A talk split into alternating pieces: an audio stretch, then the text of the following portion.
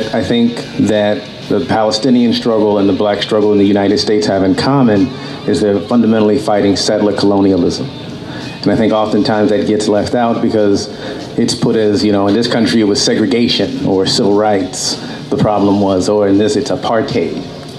But in fact, it's really settler colonialism, fundamentally dispossessing people of land and the character of this whole society that's shaped by that. Of violence, that creates a whole violent culture and society itself. We're here to raise awareness so people can stop believing police narratives. I don't give a damn what they was wearing. I don't give a damn what criminal background they had. I don't give a damn what was discovered on the scene. I don't care about that. When you see somebody getting killed, unarmed, running away, putting your hands up in your car, minding your business. They could have been smoking weed. I don't care about none of that. Because them band-aids don't fix bullet holes. No justice. What do we want? When do we want it?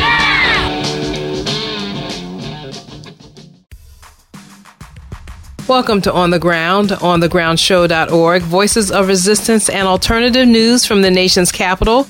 I'm Esther Iverem, and on today's show, the convergence of the movement for Palestinian human rights and the movement for black lives here in the United States activists on the ground during the hard work of building solidarity, and the nuts and bolts of the boycott, divestment, sanctions movement were in conversation at Georgetown University recently, and we're bringing you some of those important remarks and strategies. And today, May 11, 2018, is four days before the 70th anniversary of the Nakba, when 750,000 Palestinians were displaced and 13,000 were killed in the founding of the State of Israel since March 30th of this year, more than 40 peaceful Palestinian protesters have been killed in what has been dubbed the Great March of Return. And thousands have been seriously wounded, with many requiring amputation of limbs, shattered by Israeli Defense Force munitions that are designed to open inside the body and cause internal damage.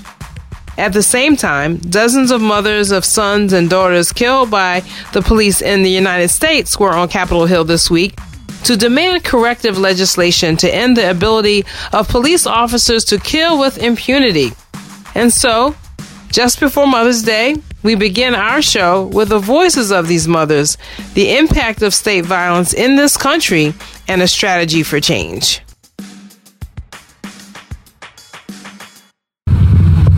I am Tambarsha Hudson, mother of Pierre Loury. Calm down. You got this. You got it, boo. 16 years old. Shot and killed. Running away from the police. Climbing a fence. Take your time, Tambarsha. Take your time. Sorry. Sorry.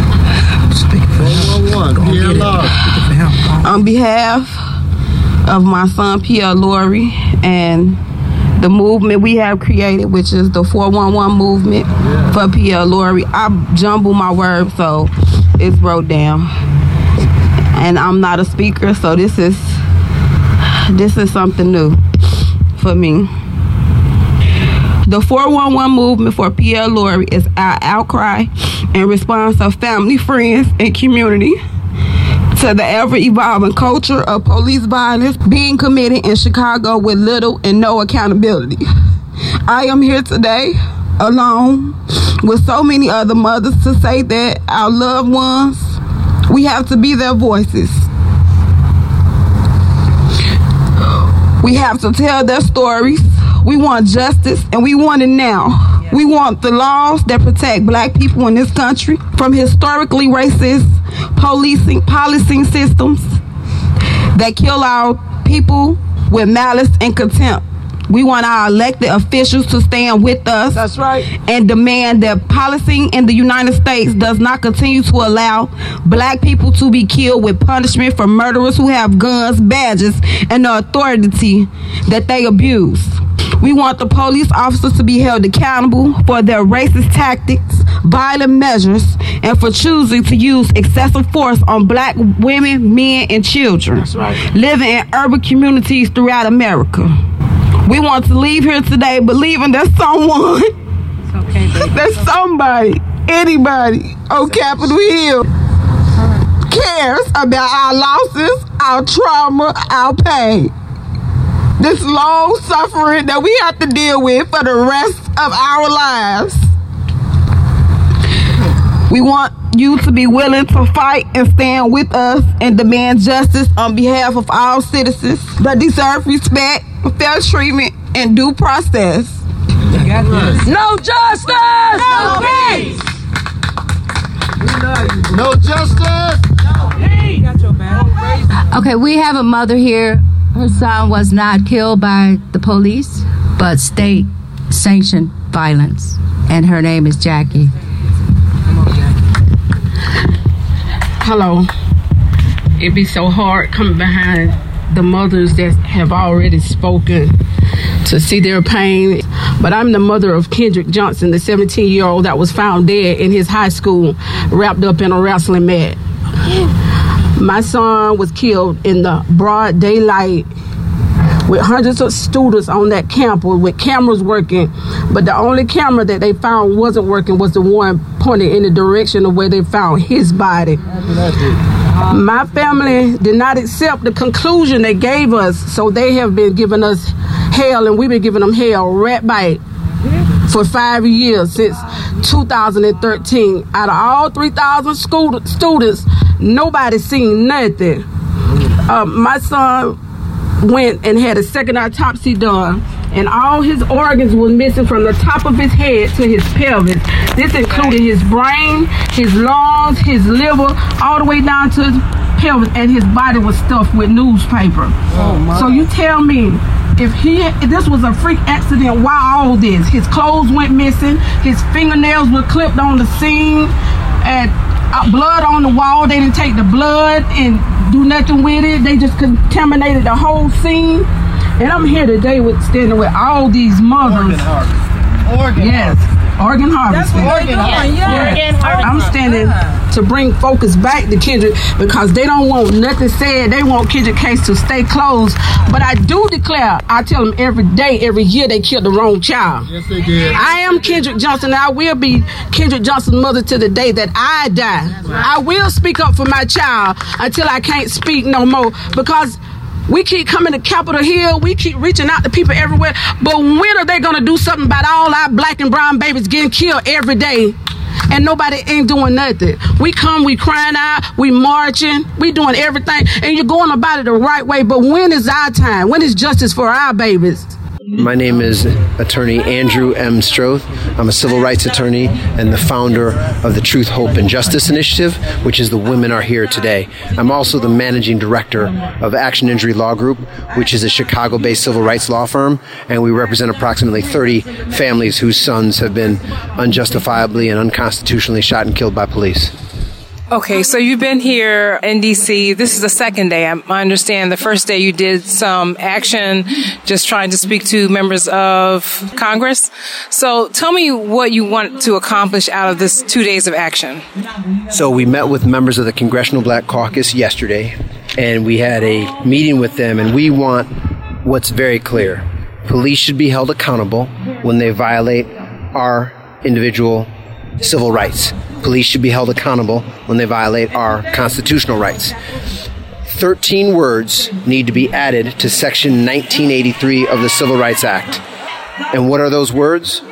Qualified immunity shall not be a defense in a proceeding under this section. Right now, officers use qualified immunity as a shield to get away with unjustifiably and unconstitutionally shooting and killing our children.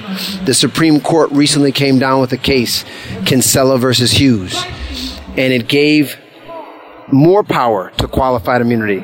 If you read the dissent opinion by Justice Sonia Sotomayor, I'm going to read it. She said, such a one sided approach to qualified immunity transforms the doctrine into an absolute shield for law enforcement officers, gutting the deterrent effect of the Fourth Amendment.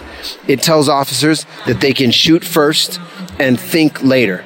And it tells the public that palpably unreasonable conduct will go unpunished. It is our ask of Congress to add 13 words to Section 1983 of the Civil Rights Act.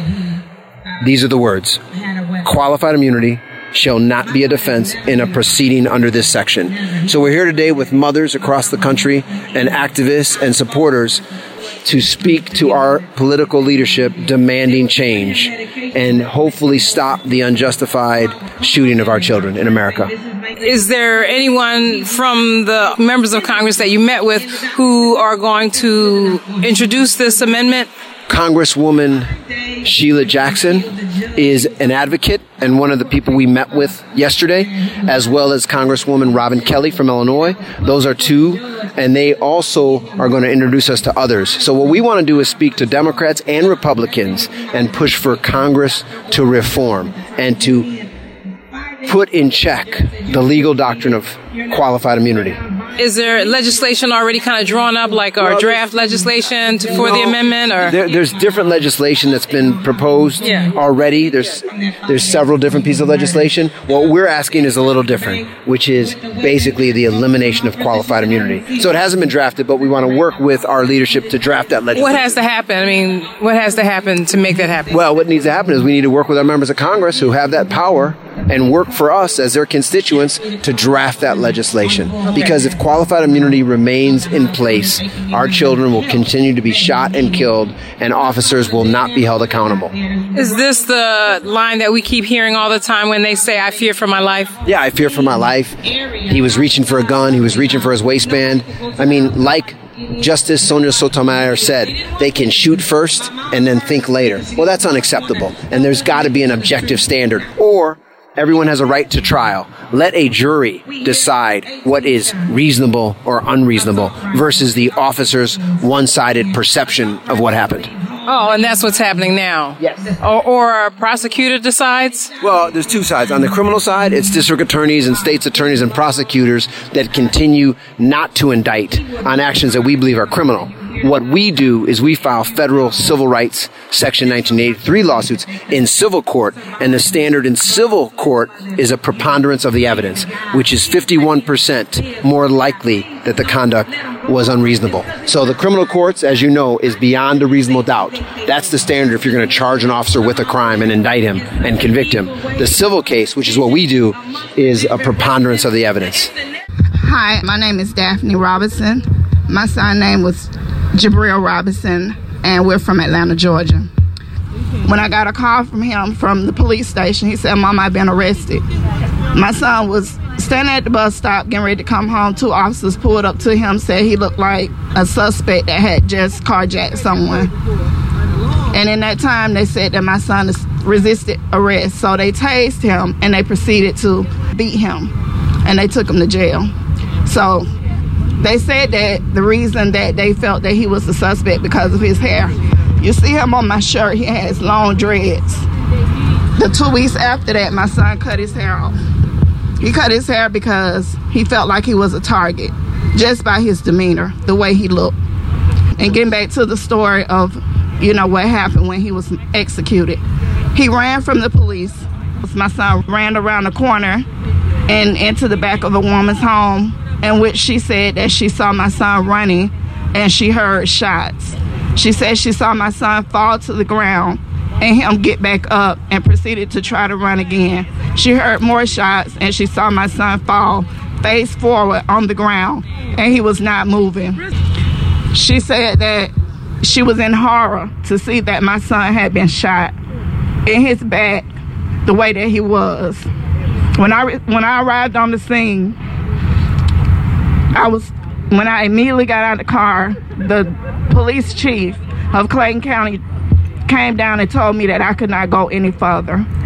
That to go to the hospital, my son was transported to the hospital.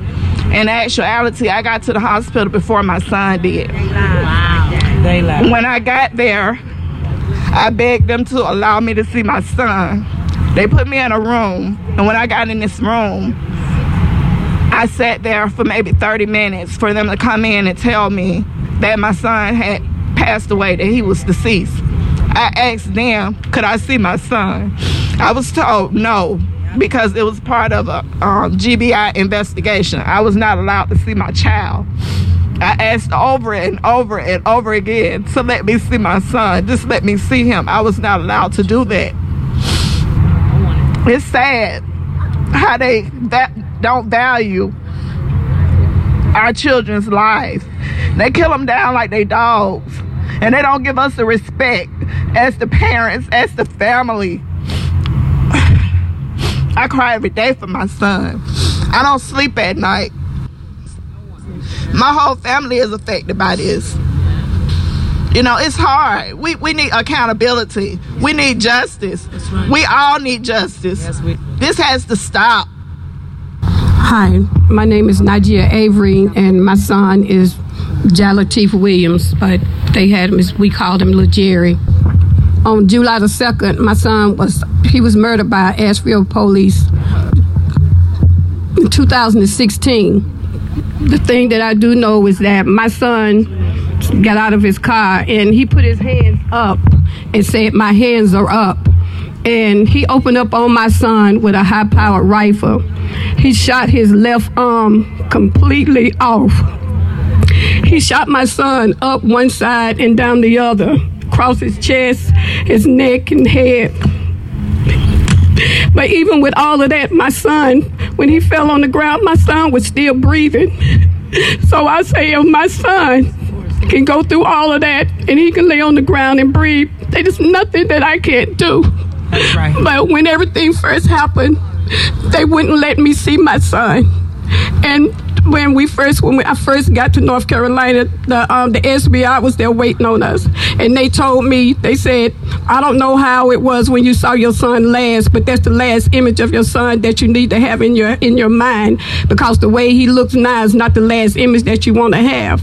And the the, the uh, and then the second SBI agent told me the same thing when we were on our way to North Carolina, someone had called uh, someone that was in the car with us and told us that my son had got shot in the face six times. So that's the only thing that was in my mind was that my son had got shot in the face six times. But I told the funeral home director that whenever he did get my son's body back, that I didn't care if my son did not have a head, that I wanted to have an open casket funeral, and that's what I was going to do because I wanted the world to see what they had done to my son. You have been listening to just some of the mothers of those slain by police and attorney Andrew M. Stroth of the Truth, Hope, and Justice Project speaking at a rally on Capitol Hill Thursday, May 10th, 2018. This is On the Ground, onthegroundshow.org on Pacifica Radio. I'm Esther Iverem. When we come back, voices on Black Palestinian solidarity. Stay with us.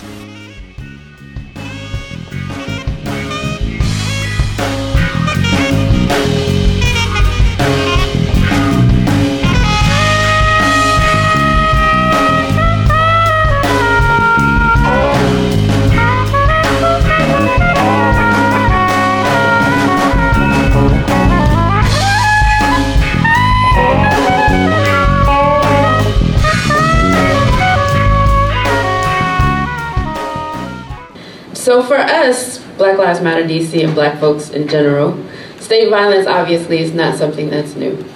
It comes in the form of whatever you see on TV, which is also not new. But it also comes in forms that are not just police violence. When we talk about state violence, we're talking about the different kinds of violence that is used for a myriad of reasons, but mostly to criminalize, demonize, so, when we talk about state violence as a solidarity issue, there's no way to not make the connection, especially between black folks and Palestinians. And a big thing that's probably not a surprise, and I'm sure we'll hear a little bit about it later, is that Cathy Lanier was like a premier. Uh, we're going to learn everything we can from the IDF and we're going to bring it here and we're going to treat black folks and those who dissent against the government like Palestinians. So, what happened on J20, what happened with the many other anti protest, anti dissent fiascos with the police, which they call a brawl. They actually have a patch that says inauguration brawl, because that's what it is apparently.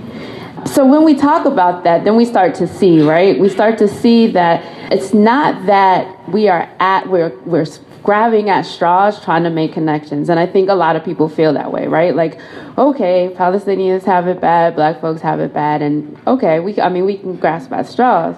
But when you then look at the effect that like colonization in the ways that works, when you look at displacement and the power of displacement and the use of displacement as a means of state violence, right? Because what you do is control where people live, how they live, and then you can decide when they leave, how they leave, or if they can stay and what you use against them to have them stay. Um, and so you look at settlements, you look at Gaza Strip, and you look at the ways in which if you dissent, if you are a troublemaker, then how about we just throw you out your house? How about when we look at police violence here? When I mean, there's a there's a very clear distinction in the way that the United States is militarizing police, and it's not just militarizing the police; it's militarizing policing, right?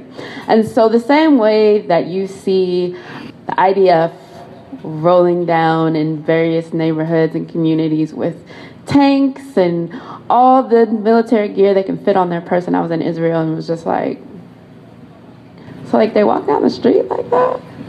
Like not that it, I mean, but it's very different, right? There's a visual, a very visual terror that comes with that, right? I mean, I'm just like, we're stopping at a, a stoplight and they're getting on the bus with the M16s and they're okay, yeah, we just trying to go to the airport. Um, but there's a definite feeling then of omnipresence, right? And that's something in DC that you can't ignore. Like I am from Colorado, and so the only times that the only time that police have their lights on is if they're like chasing somebody, right? Or they're like doing business somehow, right? And so to come to DC and always see police lights on is wild. Number one, because it's literally letting you know that they're there.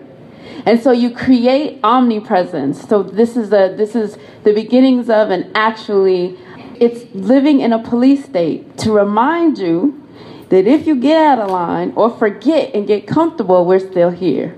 We're everywhere. But it's a form of terror because now you have connected experiences and um, things that you've seen. Um, out here in DC, there's, especially east of the river, there's jump outs. Don't let them tell you that they don't exist anymore. But the ability to stop you, never having to make a record, search your person. Uh, there's been two videos over the last month where people are searching body cavities of people. And people, the cops are searching body cavities just of people that they are restraining or, or whatever.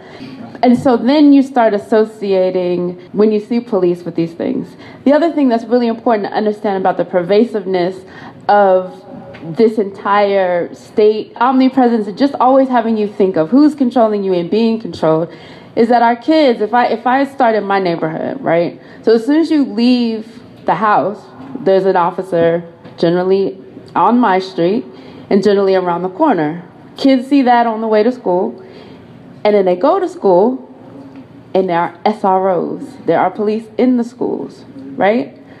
They go home, the police are still in their neighborhoods. They've seen whatever they've seen with their parents or heard, um, see whatever they see on the weekend, and our kids grow up with that idea of omnipresence, right? So, in looking at the ways in which we interact here in the United States as black folks with the state, with police, there's not a way to dissect the two. And there comes a critical moment when you realize that if we're really resisting here in the United States, there are oh, there's a limited amount of ways that repression and state violence work, right?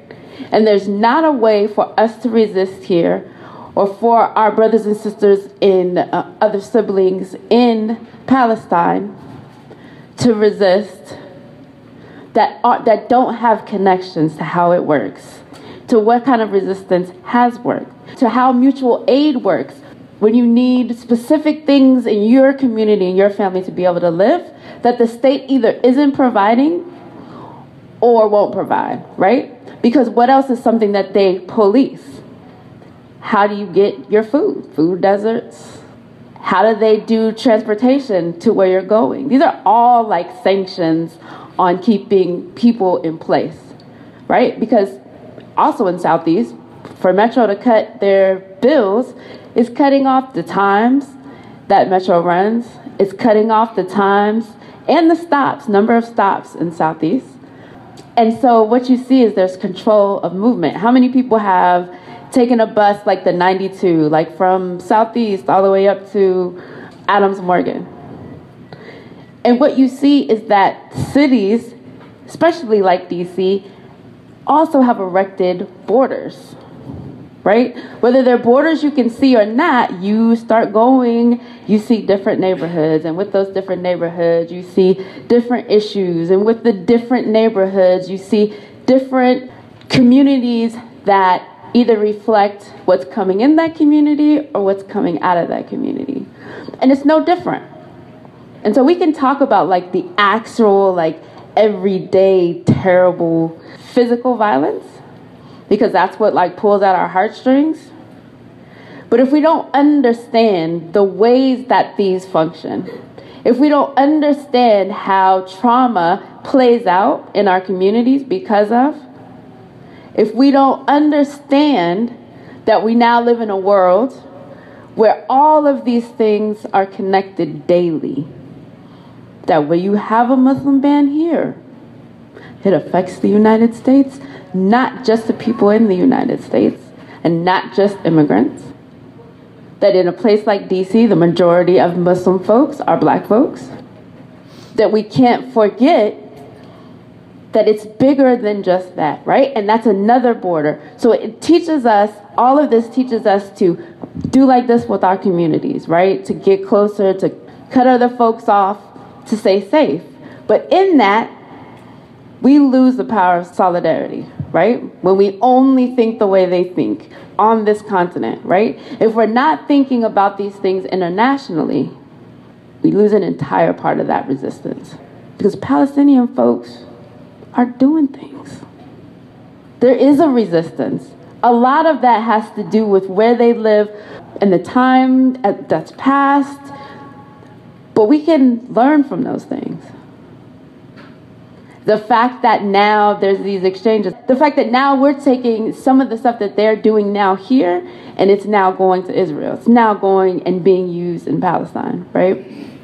So, you know, my hope today is that when everybody starts thinking about these things that we understand, right? Because it's like that old saying that they always say is like they will come for these people and you don't do anything. They will come to these people and they don't don't do anything. And and in Black Lives Matter, the truth is you know, a lot of people say it.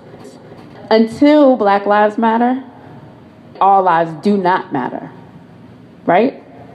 That in this country, especially, the fight for civil rights, the fight for black liberation, automatically brings liberation for other folks. In every instance. The fight for abolition of slavery had direct impact on not just indigenous folks, but folks from other countries who were either enslaved or indigenous folks. It also helped rural, poor white folks. The civil rights movement. Then you have the Chicano rights movement. Right? Then you have Stonewall. Then you have all of these things because when black lives matter, it's the only way that all lives matter, right? And this is that this is being able to understand how this looks, right? And I keep saying understand because people like to say this a lot. And we like to, and, and that's Black Lives Matter too, like to go to Palestine sometimes and take pictures. But until we actually talk about these things and understand, y'all want to keep saying it because it's more than words, right? Like to us, it's life and death. To Palestine, it's life and death. So I appreciate being able to come out and talk. Um, I hope everybody heard something that's helpful.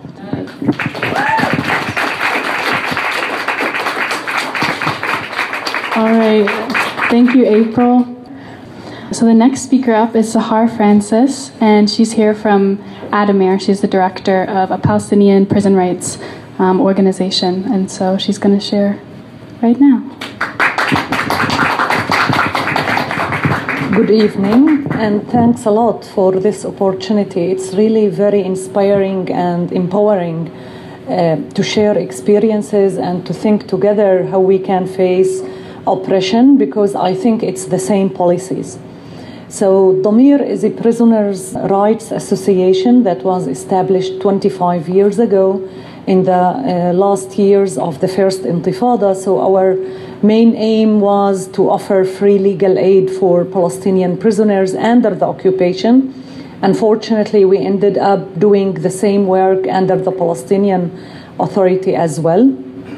I don't know how many of you know about the Palestinian prisoners movement, but they were all associated with African American uh, political prisoners, with Irish prisoners, with South African prisoners. So they were aware about the importance of the solidarity and they were joining struggle when the Palestinian prisoners were supporting their Irish colleagues in the open hunger strike, when their black Africans were supporting Palestinian prisoners in the 70s in the hunger strike, it was the kind of solidarity that showed we are struggling together in order to live in a just world that is out of colonization, out of oppression, because it's the same colonization. Maybe in Palestine it's so visible till today and there is clear uh, ethnic cleansing on the daily level, whether eviction of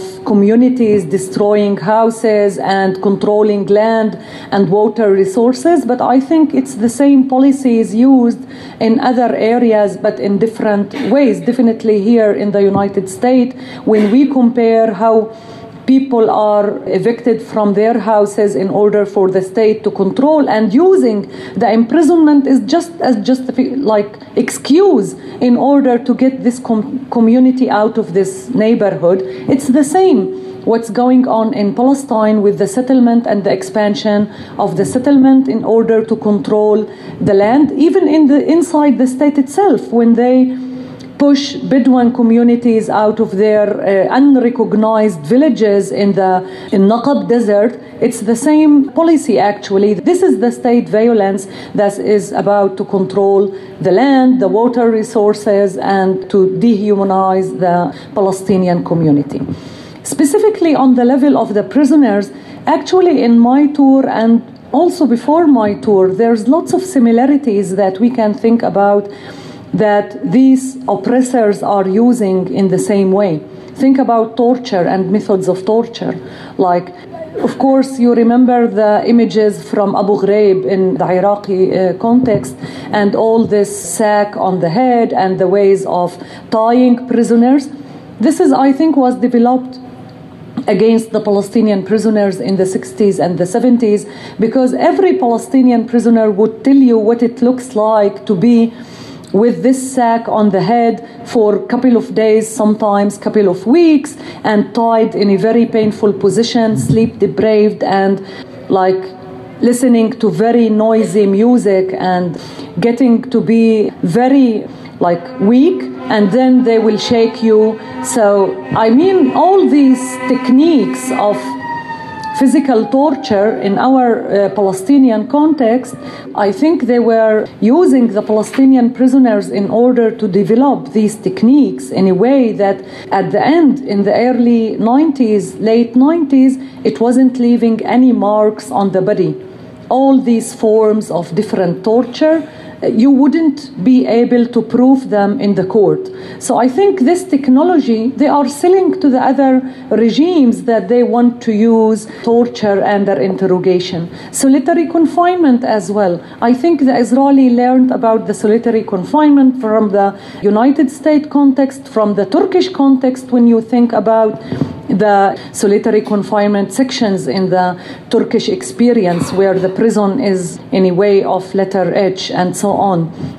So also the force feeding, like Israeli context, they were using the force feeding since the 70s. In the 80s, it caused the death of three Palestinian prisoners. So the High Court stopped the policy and they said it's illegal. But unfortunately, after the initiative of the force feeding since 2011, the continuous individual or mass hunger strike, the Israeli court in 2015 confirmed a bill to enable the Israeli prison uh, authority to force feed.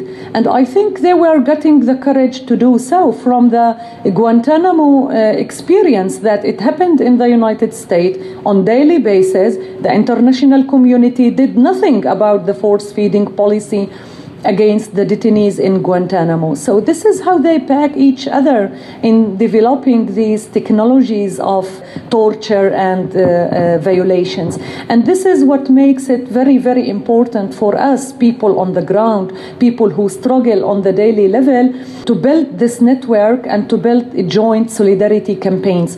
I'll give you an example of such a campaign that uh, was initiated by Addameer and other uh, NGOs in 2000. 2014 in the time of the hunger strike actually against a security corporation called G4S this is a British Dutch security company that was involved in our context in the settlements and in the checkpoints and in six prisons inside Israel, giving them facilities and equipment for uh, security stuff so they can control more the prisoners. So when we discovered that this company is involved also uh, in the prisons with the support of Who Profits, the organization that do the legal research research and we decided to go up with the campaign, but then we also were contacting other groups that if they can give us information about the complicity of this corporation with other prisons and other violations of human rights in other areas, and it was true. They are existing in the United States. They exist in the UK and in even in the uh, like the UN headquarters In some places, they hire G4S companies. Bill Gates, for example, was contacting and contracting G4S. So the, the campaign at the end was supported by so many other organizations and grassroots from all different countries and it succeeded. Bill Gates like pulled his investment within three months when we started to attack him and send him letter on daily basis. Uh, the EU as well was reactive and they finished the contract with G4S. Unfortunately, the UN refused to end the contract with G4S, but two years after G4S pulled from the occupied territories. So they don't present now in the occupied territories. This is the kind of work that we can really succeed in when we jointly thinking about these policies that it's happening everywhere so we have to campaign together. And there's other ways, like I think we should be creative in not just focusing on one model of divestment, but there is also the accountability element where we can do work together. For example, uh, our meetings today with the US campaign in the Congress level we shouldn't undermine this kind of work, whether in the governmental level or the UN level, I think. Even though if we believe that it's not so effective, yes, it's taking much more time than we usually expect, but I think this is also still very important work that we should do together and not just mobilization on the ground. Uh, it, it should go together, in my uh, opinion. The uh, mobilization of the communities and the people to struggle but in the same time, the professional uh, work that uh, some NGOs are uh, doing.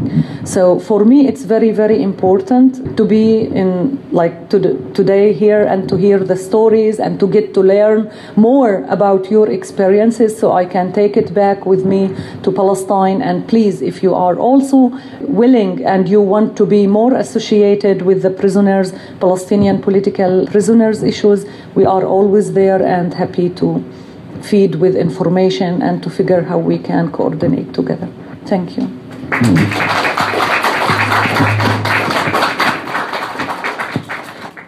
This is On the Ground on thegroundshow.org on Pacifica Radio. I'm Esther Iverem. When we come back, more voices on Black Palestinian solidarity. Stay with us. Some of y'all think it's a trend, a fashion statement. Disgustingly, I spit on the pavement. It's basic. Y'all know I bang for my flag. My bandana ain't no rag. The kafia ain't no scarf. It's a part of the movement. The symbolism is resistance. No coincidence that you can see the RBG in it. Cable need the bandana. Ain't it beautiful? I say it in Spanish. It's solidarity. The feelings is mutual. Meanwhile, high, that's M1 in Arabic. I'm pro Falastini, does that make me a terrorist? You can catch me in Gaza, in Haifa or Ramallah, but I'm still just Mutulu Olugbala. So when I rep Sharjah, we rhyme with our middle fingers up to the Zionists, cause we don't give a oh, it's justice. So tie that thing around your head and ride. Wave it in the air and let me know what side you on. Uhuru. Yeah. The kafir is Arab. Thank you so much, Sahar. So, next up, we're going to have Ben Woods from a local group called the Pan African Community Action. Okay. All right. Thank you all for having me. Good to be here tonight. Uh, like she said, my name is Ben. I'm with an organization called Pan African Community Action. Uh, we are a Pan Africanist uh, human rights organization, meaning that we see the struggle of black people, not just in the United States, but black people all over the world as a common struggle, particularly for the United States of Africa, and also we're a human rights organization. One of the things that I think that the Palestinian struggle and the black struggle in the United States have in common is they're fundamentally fighting settler colonialism. And I think oftentimes that gets left out because it's put as, you know, in this country it was segregation or civil rights, the problem was, or in this it's apartheid. But in fact, it's really settler colonialism fundamentally dispossessing people of land and the character of this whole society that's shaped by that. Of violence, that creates a whole violent culture in society itself. So, what our, one thing our organization attempts to do early in is move, and something that was said uh, back in the 1960s, was move from a civil rights struggle to a human rights struggle. Because oftentimes, when you pace it onto a civil rights struggle, you're talking about one particular nation state, one society that gives you the rights. Human rights instantly sort of in a way can help to internationalize the struggle. Because that's oftentimes what black people have been trying to do. You see a more rad- radical edge as april came up and talked about earlier was when we push human rights like other people have in the past and not just a liberal form of human rights. Not just one that fights for you know small things but uh, human rights that is in the history of the way black people in the United States, such as the National Negro Congress, who in 1946 tried to take the case of black people to the United Nations, people like W.B. Du Bois.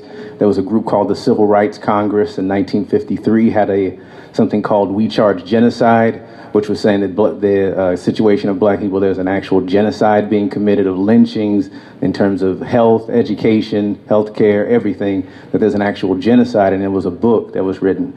People like Malcolm X, who said that you have to take the case of black people in the United States to the United Nations to struggle. And that wasn't something because we saw the United Nations as the ultimate uh, liberator of black people in any way whatsoever, but as a strategic goal for many reasons. As I said, one, it internationalizes the problem of black people in the United States. So, kind of connecting to that history, something that our organization has worked on is this decade, I think from 2015 to 2024, was the International Decade for Peoples of African Descent that the United Nations had. Something that we've done is the United Nations Rapporteurs actually sent a working group to the United States. It was the United Nations Working Group for People of African Descent, and it was actually chaired by the daughter of Frantz Fanon. Uh, was a great uh, psychologist from Martinique who fought in the Algerian liberation struggle. And our organization was an anchor group as it went to five different cities to really do an investigation of the condition of black people in the United States. It was Washington, D.C., New York, Chicago, Jackson, and Baltimore, I believe. And so one thing we did was do like a forum in Southeast DC as well as show them different uh, civil society groups, black civil society groups that are doing work around various issues of health, education, LGBT rights, people who've been uh, victimized or family members have been shot by the police, things such as those to really help to try to make those connections to different organizations and groups throughout the world. For us, the struggle of black people isn't just because black people aren't just in the US, in the Caribbean, throughout the entire Western Hemisphere, Europe, even parts of Asia, of course, Africa as well, right? Something that is important is that in 2008, there was the Department of Defense expanded something called the Africa Command or AFRICOM.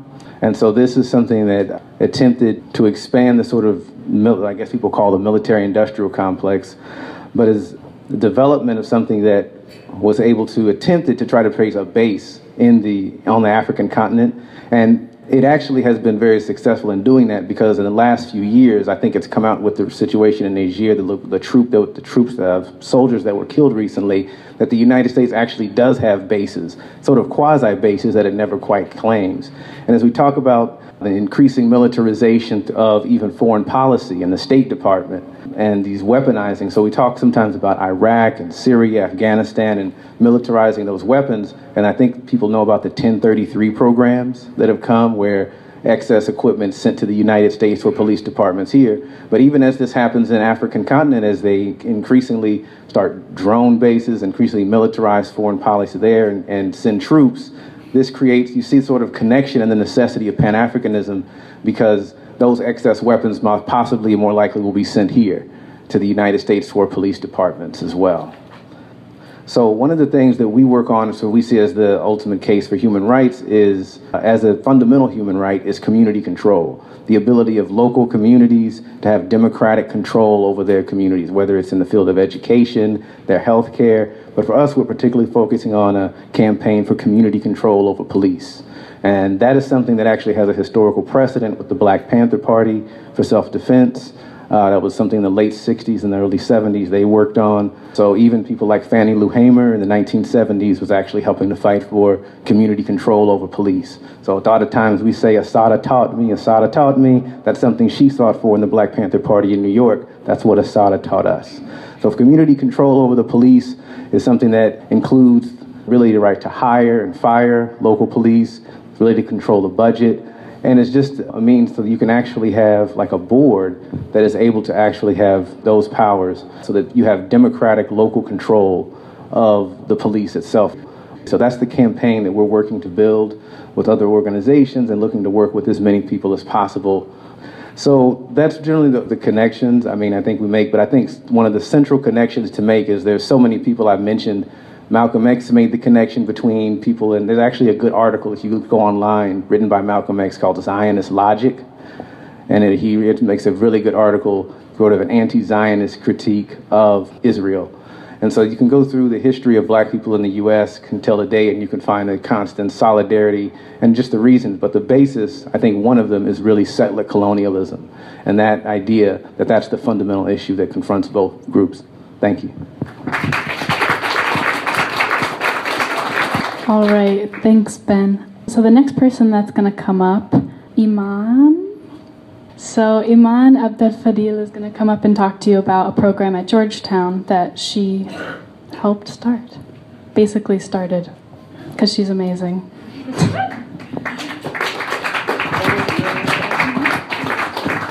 Hi, as Olivia said, my name is Iman Abdel Fadil. I just graduated from Georgetown. I was a co founder of Georgetown University, forming a radically ethical endowment, which is a divestment campaign focusing on private prisons and companies profiting off of the occupation of Palestine. So, GU Free actually started in the summer of 2016. Students for Justice in Palestine had been sort of considering a divestment campaign for the prior three years that I had been there, but there was ne- it never seemed like the right time we were always told wait, uh, build more power, do some more community education. But then that summer, the Movement for Black Lives' platform had come out and had given a lot of policy prescriptions on how to show solidarity with black people and how to advance black liberation movements. And they also included a very supportive statement in recognition of the situation of Palestinians and refused to back down from that, even when it got a lot of backlash. Another point that really pushed our decision was the year before that, a lot of attention about Georgetown's past had come to light because they were going to name two of the new residence halls on campus after slave owners.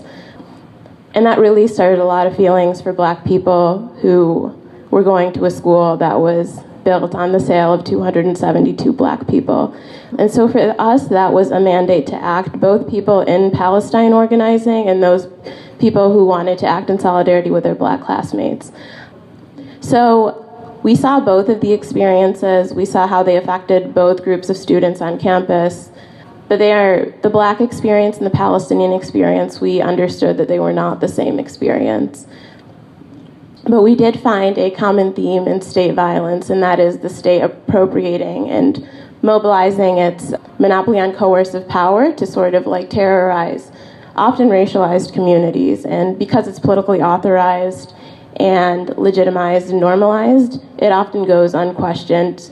And both the occupation of Palestine and the caging of mass amounts of black people and native people and Latinx people and poor and working class people for profit often goes unquestioned. So we made a coalition formed of 20 student groups, a few other community organizations, and over 60 professors. And that was GU free. So we had three points. The first of which was we wanted the university to release its entire investment portfolios both its direct investments and a list of its fund managers and what they were invested in. Because we recognized our campaign, obviously, as any campaign, has to stay focused. And we focused on anti occupation work and private prison work for a reason, but regardless, any money in Georgetown's $1.2 billion investment portfolio should not be used to terrorize other human beings.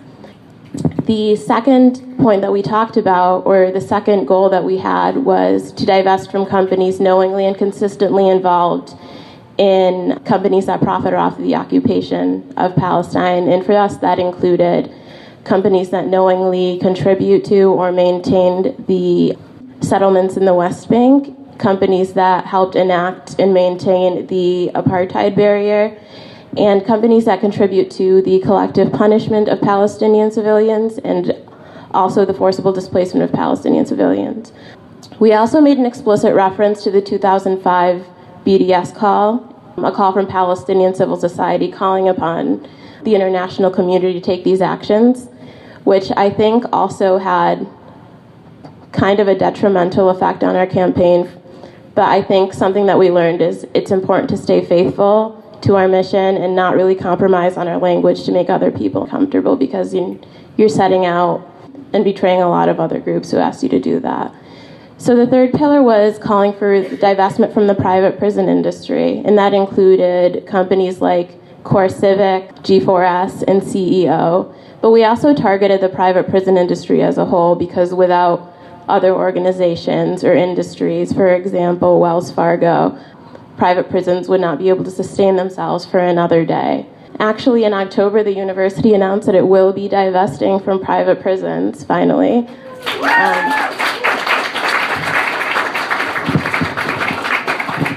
yes, very exciting. So that's good news, but there's always more work to be done. I'd also like to speak more on organizing and doing solidarity work on campus in general. So, universities should ideally be in the interest of educating for justice. And I think that's something that Georgetown has always laid out its mission to do. We talk a lot about Jesuit values and what that means. That professors are supposed to teach, that students are supposed to um, do with their education. But we saw that the university didn't really, in terms of its investment portfolio and business relationships, didn't really take that into account. Obviously, acting in the capacity of students on a campus, we are very limited in what we can and can't do, but it's important to sort of mobilize our power as students and push the university to do better things. So, this was a very, very, very drawn out process, and something that I learned from it from lots of meetings in which administrators and the board of directors expressed sympathy and sort of gave lip service to, oh, the occupation is bad, but or private prisons are bad, but we make a lot of money off of them. We cannot fall for politics that are rhetorically satisfying. There's always room for improvement, and they just have to be pushed to them. I actually gave a presentation about solidarity last about a month ago at the Students for Justice in Palestine conference, and I think it was a really important conversation that needed to be had about organizing in black spaces or organizing around black spaces if you are not a black person. So right now, uh, black people and black blackness are hyper visible. Obviously, race is seen as a marker of difference, and that puts black people on display immediately. And in the news right now, we see that with the ways that black people are targeted, executed, criminalized. And something that I see a lot is people draw upon the discourse surrounding that because it's something people recognize. People recognize the plight of black people, people recognize race as a construct. But I think something that we tried to stay faithful to was the idea that the black experience and the Palestinian experience are not the same. The legacy of slavery isn't something that no other group of people can ever, ever, ever identify with. But often in both Palestine organizing spaces and literally every other organizing spaces, sometimes this idea of blackness is latched onto and seen as a universal framework for oppression because it sort of gives that recognition to our cause when we put it in terms of, hey, our group of people is suffering just like black people are suffering, people it makes the point more salient. Second of all, it sort of mobilizes and commodifies black pain and trauma to make a point, which is a form of ingenuous transactional solidarity, one that we should not be in the interest of if we're seen as like true allies. So that's something to always be mindful of in organizing spaces. I guess I'd just like to end on it is not really, at least at Georgetown, it, divestment work did not look very promising, but it's important work to do. And I think, if anything, that we have to keep pushing these narratives, have to keep pushing people to do better. Oftentimes, it seemed like in the context of Palestine, people were more prioritized, like making a more palatable defi- definition of Zionism as opposed to like actually forming like cohesive relationships and building solidarity with Palestine. And in the context of prison divestment, we'll often say, hey, prisons are bad, but the money that we make off of it is basically running our school. We can always do better. And again, being mindful of the ways and the space that we are taking up in our organizations is very important. Thank you.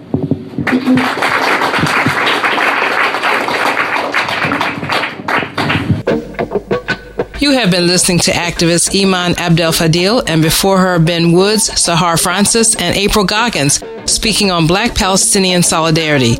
And that will do it for today's show. A special thanks to Chantel James for her reporting at that Georgetown University event held in December 2017. The music we played this hour included What Rough Beast by Burnt Sugar and Al Kofi Arabi by Shadia Mansour and featuring M1 of Dead Prez. This is On the Ground, Voices of Resistance from the nation's capital on Pacifica Radio. You can reach us and listen to complete versions of our shows on our website, onthegroundshow.org. I'm Esther Iverem. On May 12th, I'll be in DC at the Think Local DC space at the Funk Parade on U Street. And on May 13th, I'll be in Takoma Park, Maryland at the Grant Avenue Market.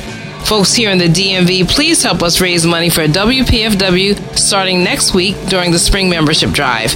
Until next week, keep raising your voice. Peace.